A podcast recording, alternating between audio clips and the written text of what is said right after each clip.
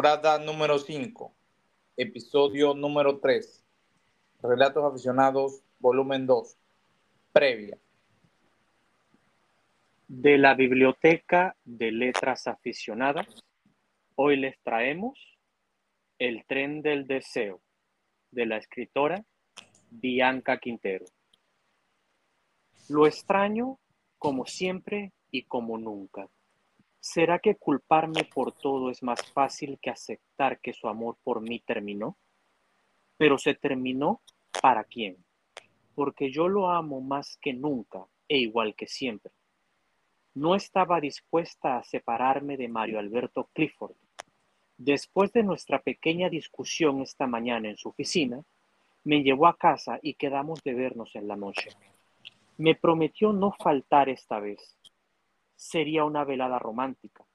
Nos despedimos con un beso tibio y rápido. No había nadie en casa. Mejor para mí. Así no tendría que dar ninguna explicación. Subí a mi habitación, entré a la ducha y salí rápidamente. Bienvenido. Bienvenido, gente. ¿Cómo están? ¿Qué tal, gente? ¿Cómo les va? Muy bien, muy bien. Estamos acá. Episodio número 3, mi gente. Les traemos algo interesante. Así Hoy, mismo es. Claro que sí. Hoy vamos a hablarles acerca de Relatos Aficionados Volumen 2. Ya nuestro primer capítulo de la temporada les habíamos dicho que era parte de los proyectos que traíamos para este año. Y lo que queremos es conversarles un poquito más de este bonito proyecto que estamos trabajando, ¿vale? En este proyecto, igual que el Relatos Aficionados Volumen 1, estamos incluyendo relatos, está basado en relatos, y estamos incluyendo relatos de mi autoría, de la autoría de Andis, y estamos trabajando, aún estamos trabajando en eso, en agregar relatos de talento local, mi gente. Eso le va a dar un toque muy bueno al compendio de relatos de letras aficionadas, llamados relatos aficionados, porque vamos a tener estilos de narración, estilos de escritura que se van a complementar con los ya conocidos de parte de Andy y mi persona. Eso significa que otros autores de la localidad nos van a estar colaborando en este bonito proyecto. Así, a este momento lo que tenemos diseñado es que vamos a contar con cuatro relatos de mi compañero Andy, cuatro relatos míos y seis relatos de otros seis autores. Estamos en negociación, mi gente. Eh, sí, tremendo. Estamos en negociación, mi gente, con seis autores locales, o sea, que residen aquí en Panamá, para que nos colaboren en este proyecto y podamos traer seis historias adicionales con estilos peculiares, con estilos muy distintivos, con gran talento de acá los escritores locales para que sean parte de nuestro proyecto. Eh, hemos, hemos preparado un esquema de trabajo donde buscaremos que los relatos tengan una extensión aproximada de unas 2.000 palabras, mi gente. O sea, son relatos cómodos para leerlos rápido, avanzar y poder disfrutar de una historia eh, corta, digamos, corta, pero bastante interesante. Ustedes saben el tipo de material que Andy y yo siempre le ofrecemos y que estos colegas que le vamos a traer van a poder ofrecer. Eso se traduce en tal vez seis o siete páginas máximo. Habrán algunos que obviamente eh, podrán tener un poquito de mayor de extensión, pero vamos a estar en ese rango, mi gente. Entonces va a ser un compendio de relatos bastante bueno, bastante interesante, bastante cómodo de leer y esperamos que ustedes puedan disfrutarlo. Obviamente, vamos a tener una segunda conversación de este tema, donde nosotros vamos a presentarles quiénes son los autores que nos están acompañando. Entonces, ahorita mi compañero Andy le va a comentar un poquito más del proyecto. Exacto, gente. Bueno, ya ustedes eh, nos conocen a nosotros, ya ustedes leyeron el volumen 1, saben más o menos la temática eh, de la escritura que tenemos Plinio y yo. Eh, esto va va a variarse muchísimo más con la introducción de estos posibles seis, autores locales. Eh, por mi parte, o sea, ya yo tengo la idea general de los relatos que voy a presentar para este volumen 2. Y como siempre, eh, uno se va emocionando, uno se va emocionando porque siempre, siempre estas oportunidades de dar a conocer estas historias que de repente no dan para una novela, pero sí dan para un relato, como bien dijo Plinio, un relato cómodo e interesante.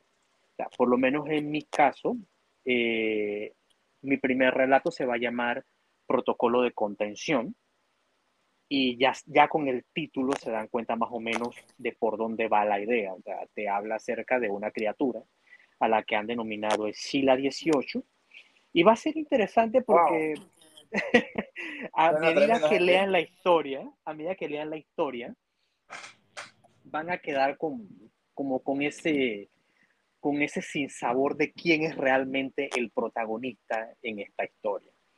Eh, la segunda historia que voy a proponer para este nuevo, este nuevo volumen 2 se llama Un nuevo estándar de belleza. Esta es una historia un poco futurista que lo que hace es darte un vistazo acerca de cómo percibimos la belleza a lo largo de la historia humana.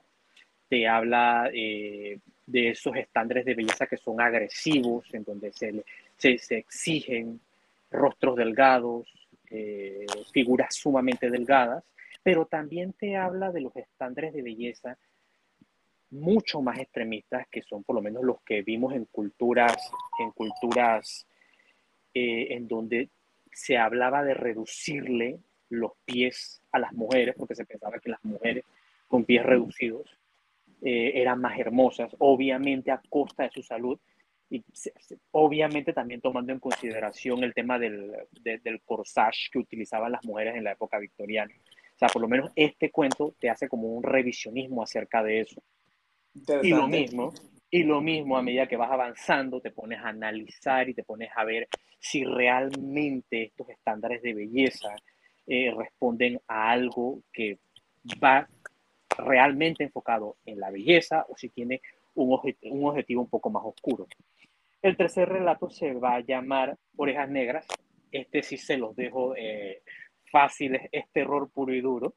Eh, te habla de un amigo imaginario y de una niña que tiene ese amigo imaginario. O sea, sencillito, ya ahí se hace la idea. Y el último que voy a aportar se llama Maltrato. Este cuento se ve a través de la mirada de nuestras mascotas. O sea, es un poco reflexivo porque te habla de, de este mundo en donde el maltrato se diversifica. O sea, las mismas leyes de nosotros actuales nos dicen, nos, nos, nos castigan eh, por el maltrato a los perros, a los gatos, a animales de compañía. Y sin embargo, esto no se pondera igual a otro tipo de animales. Entonces, este relato va más o menos por esa, por esa línea. Así que no sé qué, qué, más quieres agregar, Plinio, sobre este punto. Wow, tremendo, gente. Antes de, de, comentarles algo más, quiero que esos títulos que Andy nos ha adelantado y la temática sobre la que, sobre la que están basadas, eh, se ve que tienen un potencial muy grande y esperamos con ansia poder leer esa historia, mi gente. Así que estén pendientes porque el proyecto está en desarrollo, estamos trabajando en eso y queremos compartirlo con ustedes. Yo por mi parte... Así mismo es, gente. Yo por mi parte solo les voy a adelantar los títulos porque aún me falta un poco más de trabajo en, en las historias. He estado trabajando en los títulos y el concepto bien, bien arriba. Y tengo uno que voy a traer que se llama La cólera del dragón. Es un relato de fantasía que obviamente involucra historia de dragón y bueno, como dije, solo les voy a mencionar el título, pero quiero que sepan que es una historia de fantasía que tiene un protagonista muy interesante y que hay que, hay que eh, bueno, cuando ya lo, lo, se los comente más, lo podemos eh, discutir un poco más. Tengo otro que se llama La oscuridad de la nieve. Es un, es un relato basado en, desde el punto de vista, de, es de ficción fantasía también, porque tiene que ver con unos animales que interactúan en la nieve, pero a oscuras. Entonces ahí se va a desarrollar la historia.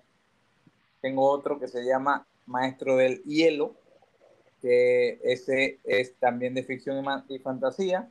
Y el último que tengo, eh, no, no, le he puesto título todavía, así que no lo voy a mencionar, pero ese sí es de mi, eh, digamos, de mi, de mi rama favorita, que es misterio y suspenso. Así que vengo con bastante fantasía desde varios puntos de vista y espero poder cubrir, mi gente, las expectativas que ustedes tienen del tipo de contenido que les gusta y el tipo de contenido que Andy y yo siempre les ofrecemos. También recuerden que, como les mencioné, vamos a estar colaborando con seis autores locales a los cuales vamos a estar revelando en futuros capítulos, mi gente. Así que ya saben, papá, prepárense. Así mismo es. O sea, soy yo, soy autor y tengo unas ganas de leer esos relatos, de verdad. Porque esos títulos que tiene Plinio, o sea, acá la, la fanaticada de los dragones en Panamá es grande. Para todos los que son fanáticos de dragones. Totalmente. Así que quedamos así, gente. Quedamos así, mi gente. Estén pendientes que pronto les traemos más información. Se me cuidan. Así mismo es. Nos vemos. Chaito. Chao.